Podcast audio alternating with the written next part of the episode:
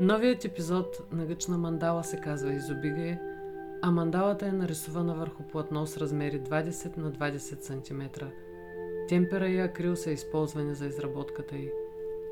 Да промениш програма Недостиг в програма Изобигай. Това е предназначението на тази гъчна мандала.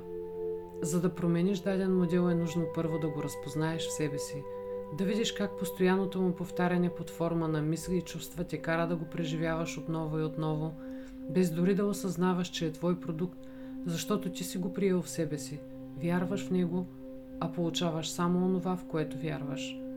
Ако вярваш, че все нещо не ти достига, че имаш малко работа, малко пари, малко любов, то това и получаваш действителност. Винаги всичко ти се вижда малко и недостатъчно и те прави нещастен, защото искаш да имаш повече. За да имаш повече в бъдеще е нужно да видиш, че имаш достатъчно сега, защото точно сега с мислите, чувствата и действията си изграждаш бъдещето, което ще преживееш.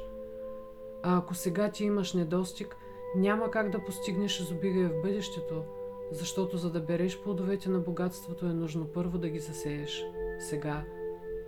Това, което ти пречи да засееш новото са старите вярвания, които си приел за истина и които подхранваш без да осъзнаваш, че те са базирани на отминалия опит и показват своите плодове в този момент. Нещото, което ти пречи да промениш модела с страховете, в които вярваш, усърдно поддържаш и погиваш, а един от начините да се справиш с тях е да си позволиш да ги преживееш сега, което означава да не се правиш, че не съществуват, да не се криеш главата в пясъка, а да ги допуснеш и усетиш, за да можеш да ги освободиш.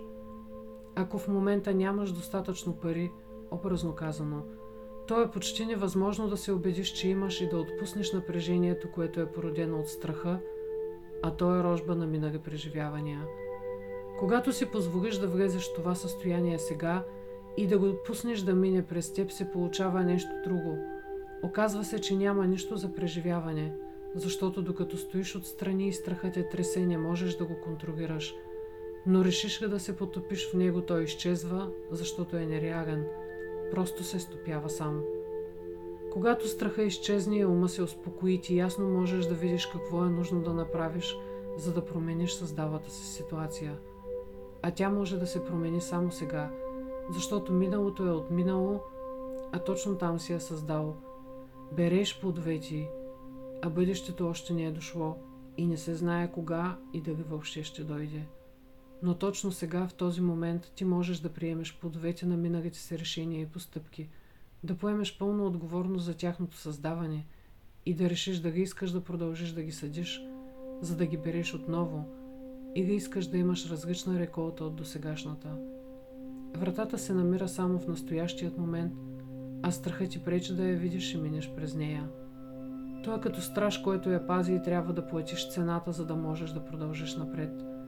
Не да се бориш с него, да го игнорираш, а да го осъзнаеш и приемеш. Искаш да промениш нещо в живота си, направи го сега, защото утре може да е късно. И не забравяй да благодариш – защото този, който е благодарен сега му се дава още повече, а на този, който не е благодарен, му се отнема и това, което има, защото не умее да го цени.